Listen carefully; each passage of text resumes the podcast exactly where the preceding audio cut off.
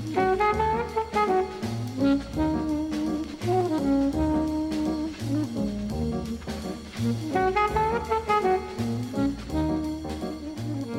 everybody, and welcome to the 402nd episode of MTG Fast Finance, the podcast that's trained our velociraptors to fetch pennies out of the wishing fountain. MTG Fast Finance is your weekly podcast covering the world of Magic the Gathering finance, collection management, and speculation. I am your host, James Chilcott, aka at MTG Critic on Twitter. My co host is Cliff Daigle, aka at Word of Commander on Twitter, and we're here to help you folks make and save money playing our favorite game, Magic the Gathering. Hello, everybody. As always, I'm looking forward to diving into all the developments of the week. But before I do, I want to remind our listeners that this show is produced by MTGPrice.com, the leading MTG finance community. Please sign up today at MTGPrice.com to plan your specs, chat on a great Discord, and read articles by some of the best financial minds in the hobby. MTG Fast Finance is proudly sponsored by Cool Stuff Inc., where you can find all sorts of cool, nerdy stuff in stock, including all the best in Magic the Gathering singles, sealed product, and a plethora of other collectibles. Use the promo code FINANCE5 during checkout at CoolStuffInc.com to see 5% off your order. Support this podcast, and I'm quite certain they'll have an excellent Black Friday sale launched very shortly here. Oh, yeah, they've had some great deals, and we've gotten some great. I know I've gotten some great stuff from them is I got a sweet, sweet ampersand Tiamat not long ago. I love it. Very true. Cliff, what is on our agenda this week? This week, we're going to lead off with our metagame week in review. We've got a lot of modern to talk about, some great data to look at and see where things are going. Segment two is our top movers of the week in paper, followed by the top movers online. Segment four has our cards to watch. You and I have some picks for places that could go well in value. And then for the week, uh, we're really going to get into uh, this awesome table for all of Star Cities Modern, right? That's what this is from. You said. Well, we're gonna, we're going to go over that here at the start. So I think uh, I think given all the guests recently, we will take a break on the weekly topic. Oh man, man, I get to go to t- take a nap. Well, I mean, we do we do have the Lara the, we, we do have the Lara Croft Secret Lair to go over, but that's about it. There is Lara Croft to talk about. I even made a pick about Lara Croft, so let's talk about Lara Croft. Kicking things off, we have the metagame week in review. We're looking at two big uh, paper modern tournaments over the last couple weeks here. The first one is the SCG Modern 10K in Pittsburgh with 287 players. We have Black Green Yawgmoth taking this down with Hammer Time in second, Black Red Scam in third, fourth, and eighth. Another dominant showing for that deck. Amulet Titan in fifth, Shardless Rhinos in sixth, and another Black Green Yawgmoth in seventh. Over in France at the Relic Fest main event, with uh, I think it was 300 plus players. They had mono black coffers take the whole thing down with four profane tutor, four Karn the Great Creator, four the One Ring, and four Orcish Bowmasters. Black Red Scam did make an appearance in second and sixth. Four color Shardless Rhinos in third, Living End in fourth, Heliod Combo in fifth, and probably the most notable deck, the blue black control deck that we've seen a little bit of in Magic Online results, showing up here with four the One Ring, four Bowmasters, two Sheoldred, and a bunch of blue black control cards. Overall, these these results look very similar to what we see online. I suspect a lot of that is due to most people doing a lot of their play testing and getting comfortable with decks online and then building them in paper to play at these events. Yeah, there's a lot to be said for when you know a deck, when you've gotten in the reps with the deck, you know what's going on with it, and you're you're okay with your bad matchups. You know what to do to minimize the the angles and you can take care of business with everything else. So I think you're right. People are playing what they know, and modern's in a pretty healthy place. We we always have a lot of talk about black red scam, and we'll get more into that. But I think that given the rotation and the number of decks we see going on, that I I would say modern's in a pretty happy place. Well, it's interesting to look at the win percentages overall because out of 439 matches at the Star City Games tournament, we have a chart that shows us how rack the Black Red Scam decks did, and they had a 54% win rate overall, which is pretty strong. However, Hammer Time was at 56% over 181 matches. The Black Green Yawgmoth was at 57% over 152 matches. Amulet Titan was at 54. Hardened Scales was at 62%, which is very high over 102 matches, so it wasn't like it was just one player's stats uh, polluting the data there. And then Monoblock Black Coffers, even though it took down the main event in Europe, also had a 58% uh, average over 74 matches. So you had one, two, three, four, five other archetypes that were at least as good as Black Red Scam. Now, part of that could be that the the meta is so heavy with scam that most decks are overcompensating in the sideboard department or in terms of archetype choice to have the best possible game against scam. And so that scam in a more random field you know a blind field might have a higher percentage but it's being squeezed down a little bit off the top from its ever presence in the format. Well then the question begs if everybody is ready for uh, scam and if there were, you know, 439 matches where the next highest data point is hammer time at 181, there's a ton of black red scam. A ton of people are ready for it. If people hadn't been so ready for it, what might the win percentage have been? If we were looking at a 58% win percentage for uh, this deck over this many matches, we'd be, you know, thinking about maybe they're right about modern not being healthy. But this is with everybody, you know, getting stuff out there. I don't know what the big sideboard tech is against scam. I don't know that you can have a single answer for some of the shenanigans that they got going on. But, you know, this is a powerful showing, even with everyone knowing this is a big game, a big part of the metagame. You had better be ready for it. Whereas you can reasonably make the presumption that you're maybe 50-50 to face a hammer time deck in a eight round tournament. You know there's no guarantees about it but if you're asking people what do you know you're going to end up playing against? they'll all say i'm i'm ready for scam. It's going to happen. The other thing to consider is that scam might be the deck that gets the the most net decking going on meaning the people that sure. just copy and paste the deck and build it don't necessarily have the reps in and it's possible that because there was more than twice as many scam decks as any other deck in this tournament, and in some cases five times as many, uh, even with considering major archetypes, that there's just a lot more unpracticed players polluting the data. And if you look at the say top 50% of the scam players, the the percentage might be well over 60. Well, I'd expect that if you're looking at the best, your win rate goes up. Uh, that's that's kind of a self fulfilling prophecy. It's also true that scam's hard. You've got to plan out everything that's going to happen over the next couple turns. Yes, you get the two grief triggers. That's the main thing I think of when I think of scam is you know double Thoughtseize action early on. But if you are not what what's the word I want here? If you are not proficient enough with the metagame and what the different decks are doing, it's going to be pretty easy to choose the wrong cards out of what you're taking out of their hand. And rather than destroying their will to live, you're just setting them back and they're saying, okay, I can handle this. I can do this. I've got my important card left. I guess what I'm getting at is even though the scam percentage was only 54, which was, you know, well above 50, but below several other archetypes, it still put three in the top eight.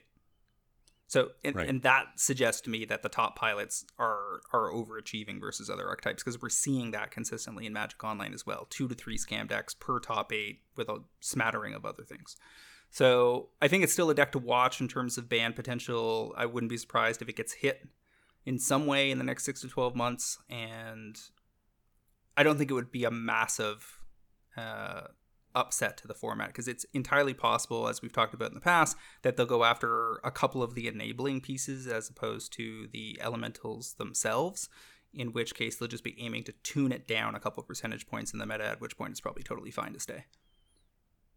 Yeah, you and I have talked about this before that we don't think they're going to ban the elementals ahead of Modern Horizons 3 because it's the most likely spot to reprint those elementals. So I agree that some of the accessory cards may go uh, do you think something like uh, Voidwalker would be the ban and try and lower scam by a couple percentage? I know it's not uh, it's no. not always a four of. No, as as we've talked about in the past, I think it's much more likely to be the enabling uh, return right. from graveyard cards. The one mana return spells. Yeah, yeah, because they, they don't really right. affect the rest of the format, and the and the format doesn't so many. Need... Yeah, but so what? Like, say there's like seven car, of you know, seven variants of a card that no other archetype plays it's no big deal to put that on the list because nobody else needs it. If it's something like Counterspell or Lightning Bolt, it has such a huge ripple effect because it's played in so many different decks. But when it's when it's less utilitarian and more thematically synergistic, specific to an archetype, I, I think it's totally fine. And and then they just need to get smarter about what they're printing because they printed that variant variants of that card, you know, comes back from the graveyard with a counter on it or whatever, many, many, many times in the last five years. And maybe that card is just too good for modern. So moving right along, But, we've yeah, got not top, too good for limited. yeah. Top Sorry, paper movers. Uh, Sauron the Dark Lord borderless poster version 34 to 45 on early targeting. It looks like people are realizing that these borderless poster cards were not nearly as easy to pull out of the holiday collector boosters uh, as they would be otherwise. And there is no such thing as a set booster box or a draft booster box for this release where you can pull them out and create a wider distribution. So if those CBs have kind of already had their moment and were already in a steep decline on the opening pattern for them, then it's entirely possible that going after some of the best of them is a worthwhile endeavor. They do look fantastic in hand. Uh, I was a good boy this time and didn't open my full case of Lord of the Rings holiday collector boosters. I just opened, uh, I think, a single box and did pretty well. Got a Wandering, got a Orcish Bowmaster's foil scroll, etc. But I didn't hit a serialized. So then the very next box I sell to this guy out on the east coast of Canada, uh, he's very excited to get it, and he was talking about how he wanted to hit a serial, and I was like, oh yeah, good luck with that, thinking you know that's nearly impossible. Sure enough, he sends me a picture of Sauron the Dark Lord number seventy eight, I'm just like, okay, yeah, luck intact, but I did pass it on to someone else, so I guess that's a good thing. Are are you are you trying to make me feel bad for you, James? Is that what you're trying to do here? Because I'm over here stifling laughter because it feels rude to laugh at you for this. So I'm just gonna say like, how would you like me to respond? I'll, I'll, I'll be lucky. I'll, I'll be lucky to get any sympathy whatsoever on this topic, given the number of This is true. polls I've made. So I'm I'm happy for him. It's a gorgeous card, and he actually It as soon as he showed it to me, I was like, do I actually just want to buy this back for him for more than he paid me? Because it's pretty nice. It is very nice. Nazgul five fifty one. pretty. Yeah, they are. Nazgul 551 show, showcase scrolls version 650 to 950. That's 46% gains. This isn't particularly surprising me. The foil Nazgul from the first release have not dropped on the re-release because the new Nazgul are just as rare as the old Nazgul. And if you prefer regular border versus scrolls, maybe you don't care about the new release at all. Uh, personally, I think the the new scrolls frame works kind of almost best with the Nazgul. It, they they have like a ancient, decrepit kind of feel uh, to the cards. Still using all the same art. They didn't get a premium, you know, surge foil at a really high drop rate or anything. It's just the same thing. The Nazgul basically has mythics in the form of uncommons. And so I'm not particularly surprised to see people biting off some to test the waters. This thing has been almost bought right out. Like there's hardly any of Nazgul 551 non-foil left on TCG Player, which definitely looks like targeting, but may be successful given how hard they are to pull. They are difficult to pull. That's true. I'm bringing up my list of uh, pulls right now, and I will tell you what exactly the number is in just a moment. But you're you're right. Do you think that somebody is going after just one Nazgul in order to prevent people from getting the set? Because we know To to collecting gatekeep the on set sets. of Nazgul. Yeah, to, to gatekeep on sets. That's entirely possible. The I mean, I'm looking at the see five five one is down. I mean, it's not almost sold out. It's if I go to foils, there's several still left at a reasonable price point. At non foil, there's only nine listings and nobody's got more than four copies. So. And, and it's a very steep ramp up towards 20. So it's entirely possible somebody decided to try and gatekeep this version.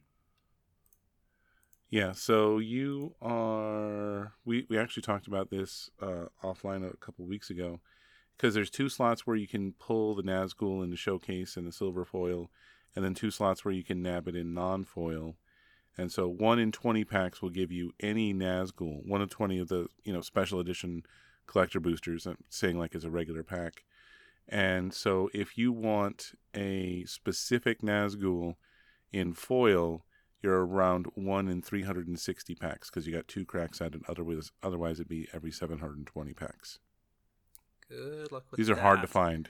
It, yeah, if I was going after one of these, it wouldn't have been the one five five one. I probably would have tried to cut off seven two five. I think seven two five is the most dynamic art, and because it has a light background, it uh, the the low contrast scenario of the way they set the the saturation up on these cards works better.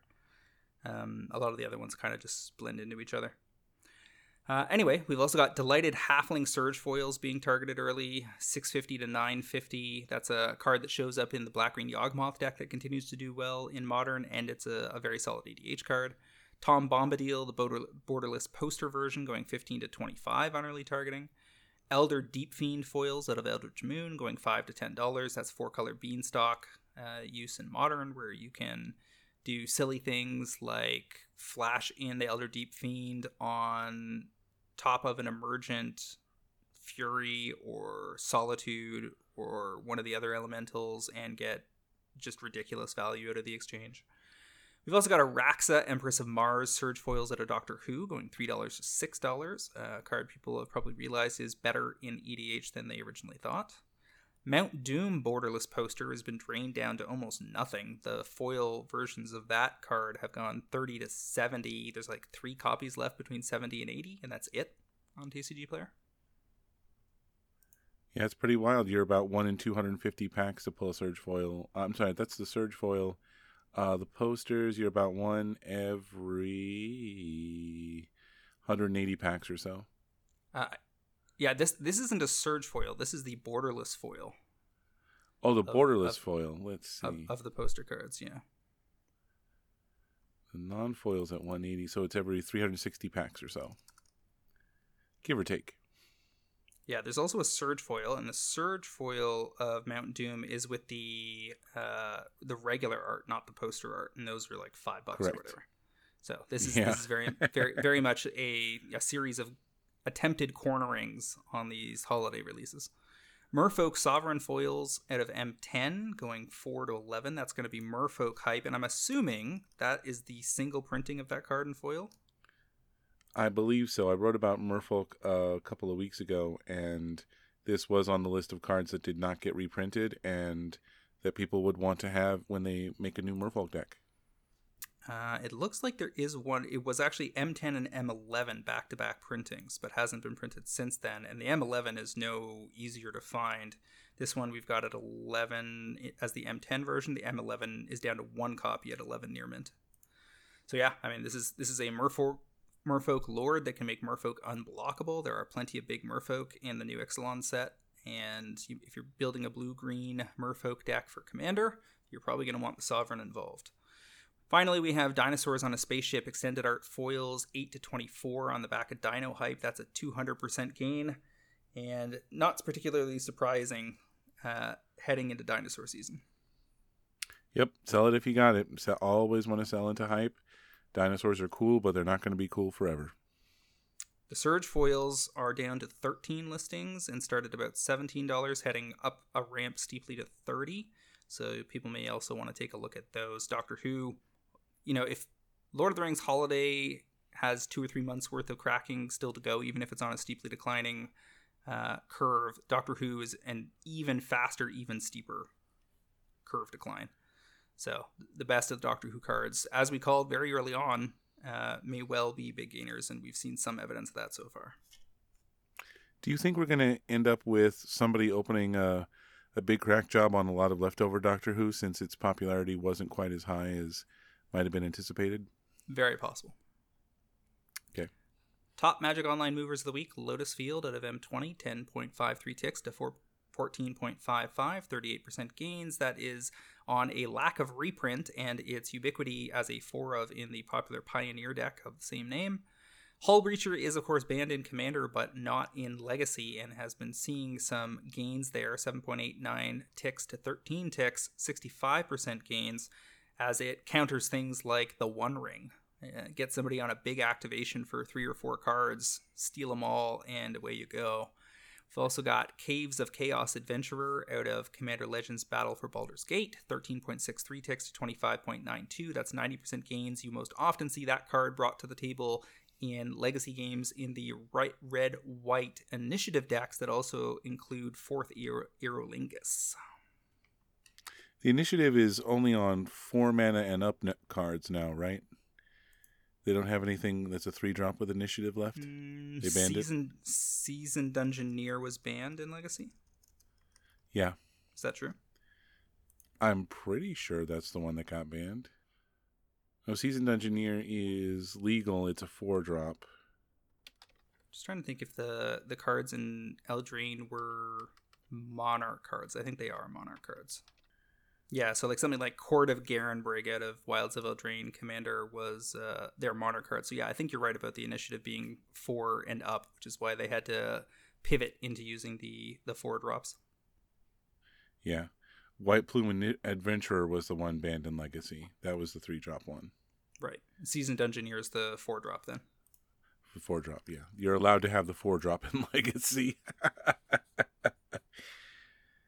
Fair enough. I mean, the thing is that for those decks, that can still be turn two because they're playing like Ancient Tomb. So they go, yeah, they can just go Plains, Chrome Mox, or Ancient Tomb, and then next turn play any land, and they're good to go. So uh, they can still be out plenty early. Moving on over to cards to watch. My uh, selection this week is going to be an extension of my Judge Foil Zacama call from last week during that discussion, I mentioned that there was still plenty of the borderless Commander Masters art sitting around that just came out a few months ago. But as I took another look at that this afternoon, I saw that they've been drained down pretty hard as people have gone in pretty t- pretty uh, extensively on the dino- the key dinosaur cards. We're down to 38 listings on Zacamas, and if we look at the Zacama foils sales data over on TCG Player, looking at near mint English, you're looking at just on the 14th alone, you sold five copies. So, to for a premium version of a card to be selling more than one or two copies a day means that it is extra hot uh, at the moment. You see a pretty clear uptick from under five dollars in early October on this card up to seven currently, and I'm going to say this is probably going to go seven to thirteen to sixteen in short order here because the ramp up past ten is relatively uh, steep, and there are very few vendors with more than one copy in stock. That leads me to believe that another 50 or 100 commander players are going to reach out for this version of the card at a sub, you know, a sub $10 p- price point and push it up into a new plateau. so this is the uh the cartoon triple head looking one, right? Yep. All right. I'm I'm with you on this. This is a a good card. We know that uh, other versions of the card have gotten expensive. This is definitely like this is only the the regular art is on almost everything except for the Judge foil which you picked last week and this version which is a little more cartoony. There's no no getting around that, but it also really does stand out and we do love our cards that are visually unique. So having this in uh, getting this cheap and especially in shiny cheap, I'm all for it. And we're gonna see a lot of dinosaurs go crazy now that people can buy uh, Ixalan as of uh, this coming Friday, right? They're just a couple days until it's legal. To, yeah, because No, I've got a stack of stuff that I've. It's been for sale since pre release, so last weekend. Oh, Zacama has. You're right, but I mean that people are going to be adding more to their dinosaur decks, and uh, this should definitely be on the list of things that they add to the decks. You are right. Speaking of the Judge promo from la- mentioned last week, there's about 10 copies near my price point left on TCG Player, and then you've got those decent sized chunks near 50, 12 copies in one vendor's hand, 13 in the other that need to be blown past, and then you're looking at 50, 60, 70, sky's the limit, depending on how deep people go on the dinosaurs beyond the, the early speculation action. So, what is your first selection this week? So I've got uh, two speculative picks based on stuff that'll be coming out. One of them we're going to talk about Lara Croft and her uh, secret lair that'll be coming out soon. But there's a card that goes really well into Lara Croft, and that is Tenza Godo's Maul, the legendary artifact equipment out of Champions for Kamigawa that has had no reprints uh, since its original printing way back in 1990. Oh, well, that was uh, 2004. I'm sorry. I'm used to looking at what the date is on the copyright, and this was back when they had 93 to 2004 on there. So, Well, in case no- you forgot, no- it's no foil reprint. It did get a reprint in no foil reprint. Dominaria United Commander. Right.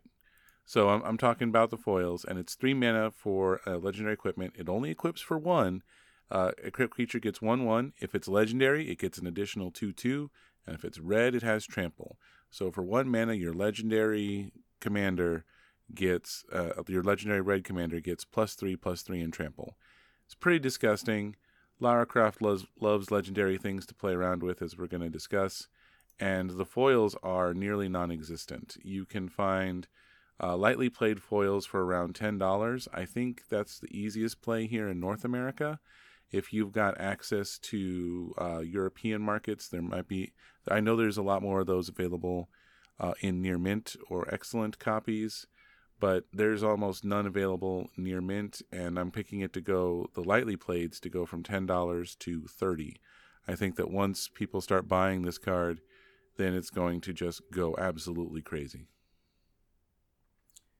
The question, of course, is how long is the delay on the Lara Croft Secret Lair getting into our hands? Because if it's sure. a one month delay for the first orders to start landing versus a six months delay, that can make a big difference in terms of whether it catches fire in Commander.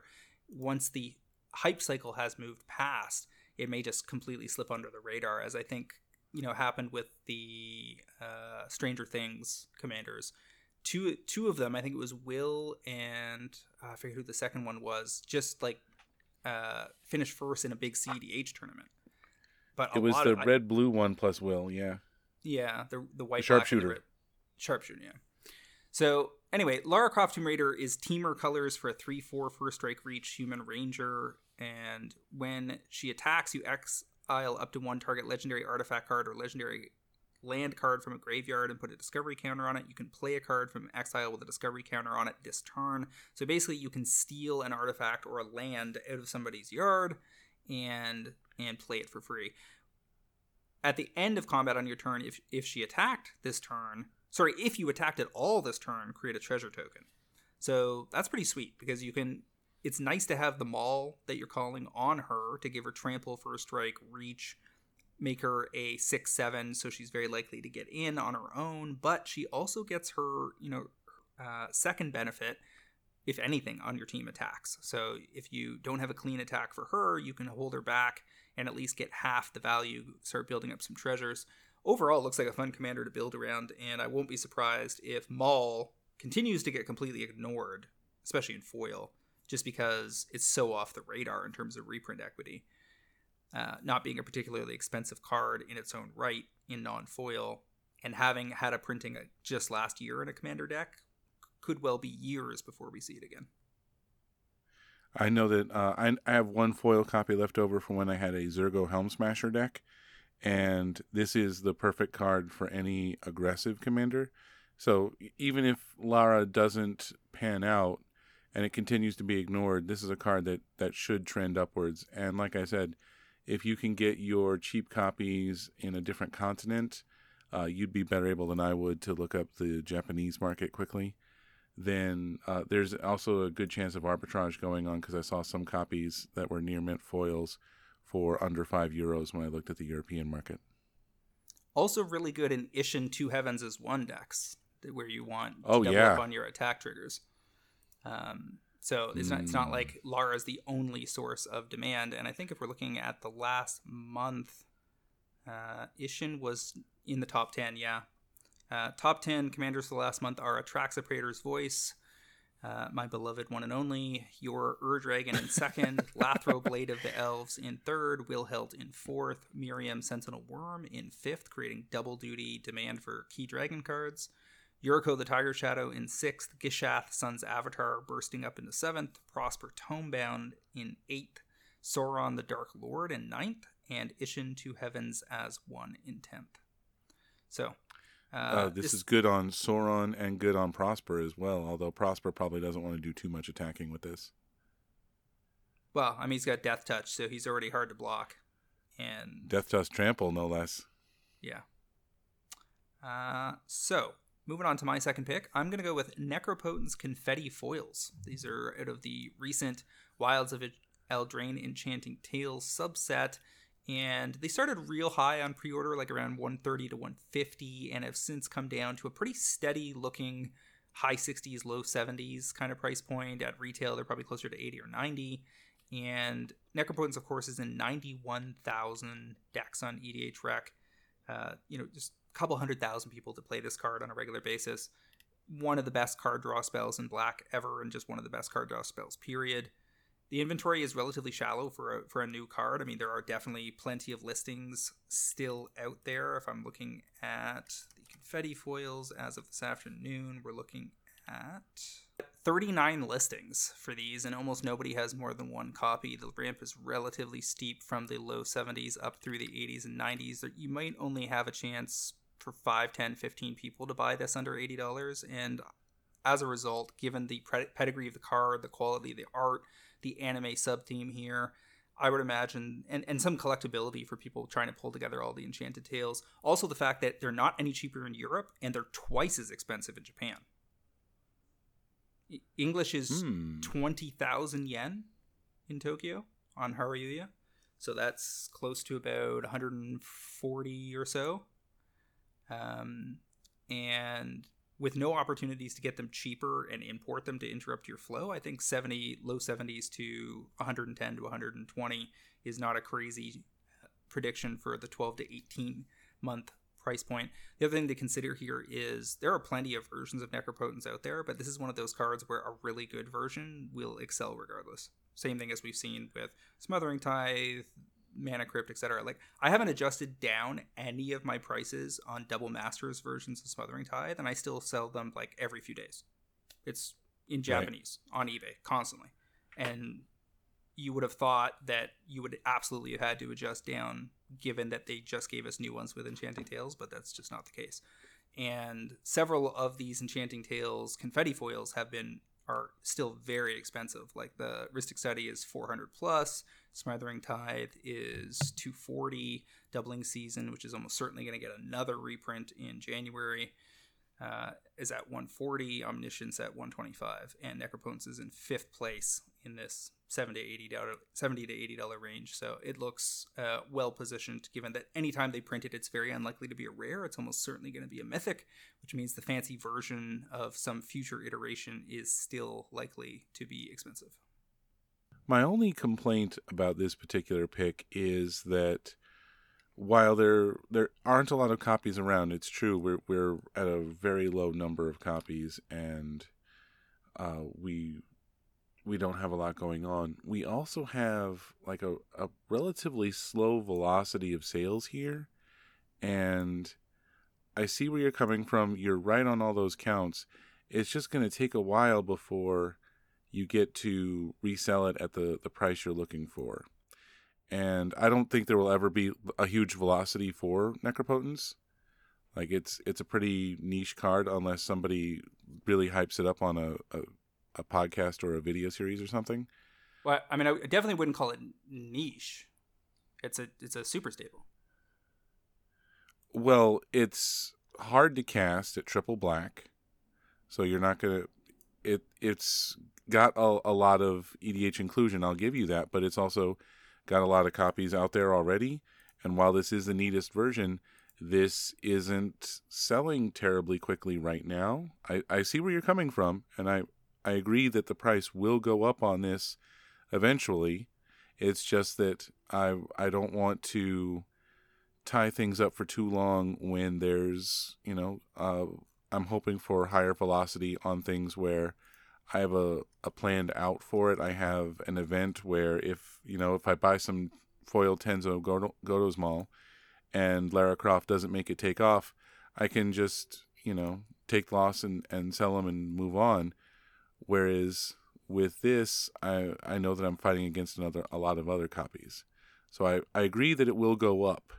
I just I, I wish that we were waiting for a sign that it was increasing in buy rate because we sold one today and then there was one sale 10 days before that. Yeah, but before that, it was like it was more like the average isn't usually a ten day gap. It's more like a, a one to three day gap, which is totally normal for a card that's close close to a hundred dollars. Um, when we see sure. when you see a hundred dollar card moving any faster than that, it usually means something's up. And Necropotence definitely doesn't have any specific boost. Hundred percent concede that point.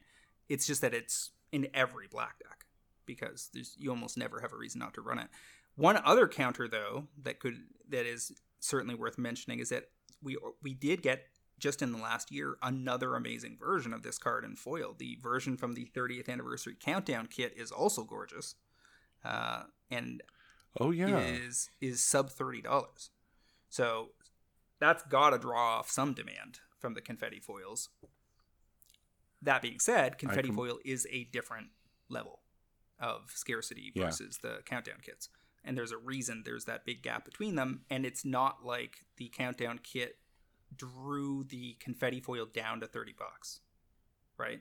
Which is often what people right. think happens eh, as pertains to reprints that that some cheaper equivalent art version of the card is going to force the other one down when in fact it's often about absolute scarcity right it's it's about the total demand versus the actual number printed and in this case those confetti foils are very hard to find which is why the Rhystic Study can hold $400 so uh, i think which it is, is a slow wild. slow I, I, think it is a slow burner like i said i named Zacama at 0 to 6 months i'm saying 12 to 18 plus on this one. I wouldn't right. be surprised for you to like add a, a, version of this to your collection and then three years later pull it out and realize that it's drained down to nothing and, and doubled in price as a result. So it's it's the kind of card where if you can play it for a while, double sleeve it, protect it, and then bring it out later to sell, that's going to be like the ideal scenario. That is a good scenario, and that reminds me, I got to get a version for my Ayara deck. Thanks for the reminder. My second pick this week is related to one of the Fallout commanders. We know there's an energy commander coming, and we saw some of the energy cards go crazy. But we're all uh, talking Dr. Madison Li, the uh, the what Jeskai colored energy commander, and I was thinking about proliferate and good things with that, and I noticed that Sword of Truth and Justice hasn't really uh, gotten a reprint since its Secret Lair drop. So it was in original Modern Horizons. It got a retro foil in the Modern Horizons 2, and then has a Secret Lair version. But that retro foil, looking sweet as it does, is at a lovely place to get picked up right now. There's only 37 people selling it on TCG Player. It's at a lovely low point of around, you can get your copies for around $28 and it's already a relatively popular commander card. It gives you the plus one counter, it gives you the proliferate. It's pro white and pro blue, which are two colors that have a lot of interaction. And it's just going to be awesome. Eh, there's a risk of it being in Modern Horizons 3, I give you that. But considering that it was in Modern Horizons 1, reprinted in Modern Horizons 2, I don't know that they want to do you know three in a row in terms of like a mythic well, and then four a in a row because you you mentioned the Secret Lair printing in the interim. Right, which so I I think you'd be pretty well off to not hit this in Modern Horizons 3. But, you know, I've been wrong about stuff before. I I feel good about this yeah, the, the the place I could actually see them reprinting swords would be in the Final Fantasy set. Sure. Oh man. Oh my god. If we get like cloud swords all over the place. Yeah. Humana, humana, humana, humana. Well, there's a, a lot of characters have I'd buy swords, that. and they can just do them all it's true. as the swords of something and something, right?